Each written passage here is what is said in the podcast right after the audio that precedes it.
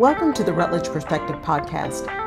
This podcast is for you, and I welcome you to come as you are. There is no judgment here, just folks doing everything they can to stand in their power and show up every single day. So if you're looking for inspiration, welcome. If you're looking to level up or to make a change or you just need a minute, welcome. And if you're looking for some perspective on your circumstances, either personal or professional, well, that's my jam. No matter why you're here, I'm glad you are, and this message is for you. Welcome to my village.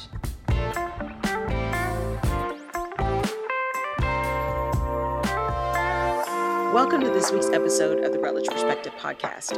And this week, we're going to talk about accessibility and how we go from leadership and being accessible, right? And, and redefining that when you get into a leadership role, including open door policies and all of that kind of thing. So, if you think about how you've moved up through an organization, one of the things, especially new leaders, do is anytime you need me, just get on my calendar. No worries, just schedule a meeting with me, or I have an open door policy, just drop by.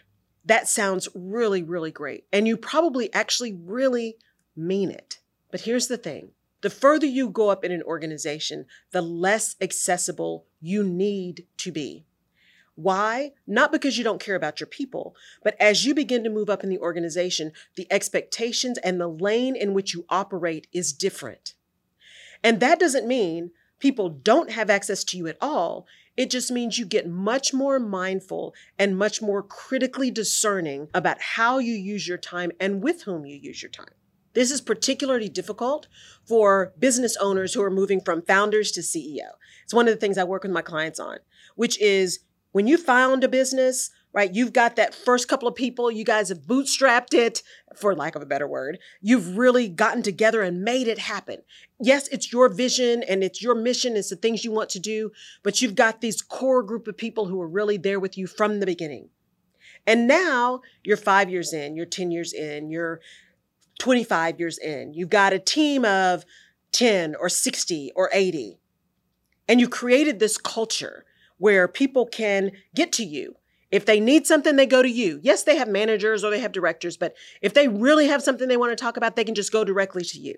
That sounds really good. I want to create that family environment. But here's the challenge if you are and remain 100% accessible to everybody all the time, what is your executive team doing? And what are you doing to move your organization forward? As you move from founder to CEO, there are new requirements on your time. You've got to think much more often about the strategy. Where are you going? Is it time to start looking at funding? Is it time to start looking at partnerships?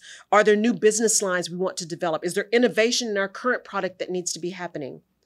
How can I get my executive team to where they're actually running the day to day of the business? Right? If you're moving from founder to CEO, if you're moving from first line manager to senior executive, you're not running the day to day business anymore. You theoretically have people that you've hired who do that for you.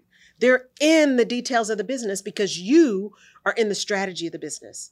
What are we trying to do? What are we trying to accomplish? And then how do we need to organize ourselves in order to make that achievable and to achieve it in a way that is aligned with our overall goals and objectives. And that comes down to accessibility. And what I often hear is this real gut response to, oh, everybody wants to meet with me and I just don't have time. I feel so bad because I just don't have time for people anymore. I just don't know how I'm going to do all the things I need to do, but everybody needs me. That everybody needs me is not a badge of honor. I want you to reframe that that everybody needs me means have you taken the time to really set people up to be self sufficient? Have you set up parameters, those guardrails that say, here's the direction, you know where we're going. I am relying on you and your expertise to execute aligned with the vision, mission, and goals.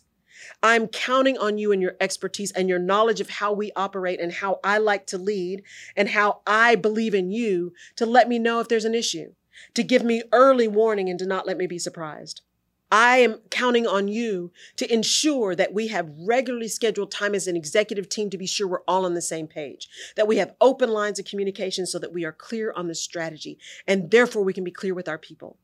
I'm also counting on you as an executive team to be my voice, to be my eyes, to be my ears, for you to be the direct contact to your next level and for them to be the direct contact to their next level. Yes, we're going to be visible and I'm going to be visible. And if someone absolutely needs me, of course, we will find a way to make time. But I no longer have the freedom to just have my door completely open to everyone all the time, to know all the details of what's going on in everyone's life all the time. Because if my heart says I'm building this business to make a really great impact on the industry I'm in, but also to create an environment where people feel valued, where I can pay them well, where they can develop, they can grow, we can do good work, which continues to build the business, which allows me to do more of that for them, then I cannot allow myself to truly be in the bowels of the business all the time, including in the day to day operations of the people stuff. And if I'm really honest, if I'm that deeply involved and that deep into the business, I will never be able to have what I have envisioned for my life because I will be so tied to this business, I won't have time to spend time with my own family, to do the things I want to do to move myself forward that give me joy. Because I have not given the opportunity and been clear and kind and supportive to all of you that are the executives and the folks that report to the executives and the report reports that report to them. I've not given anyone the freedom to build their own skills and to develop their own opportunities to move and grow and learn and build. I am not creating a going concern. I'm creating something that ends with me. Now, if you're an executive and you're having that conversation with yourself and you're okay with it ending with you, keep doing you. Keep being available to everybody all the time. But if you are someone who is building something for legacy, for lifetime, something that you want to have an impact long after you're gone, go back and reevaluate. How accessible are you continuing to be to people? And why? Is that about ego? You really want to be known as the CEO who's constantly accessible. That's ego. Are you making sure you're accessible to everybody because you don't trust your folks to be able to keep you informed when it's real issue? Because as CEO, you don't need to know all of the details of the day to day. You honestly do not. What you need to know is that your vision, your expectations are clear, and that you got people around you who can execute on those. That's what you need to know.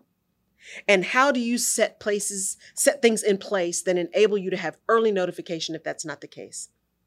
So this week, I want you to reframe what accessibility means as you begin to be a leader, as you're moving from founder to CEO in particular.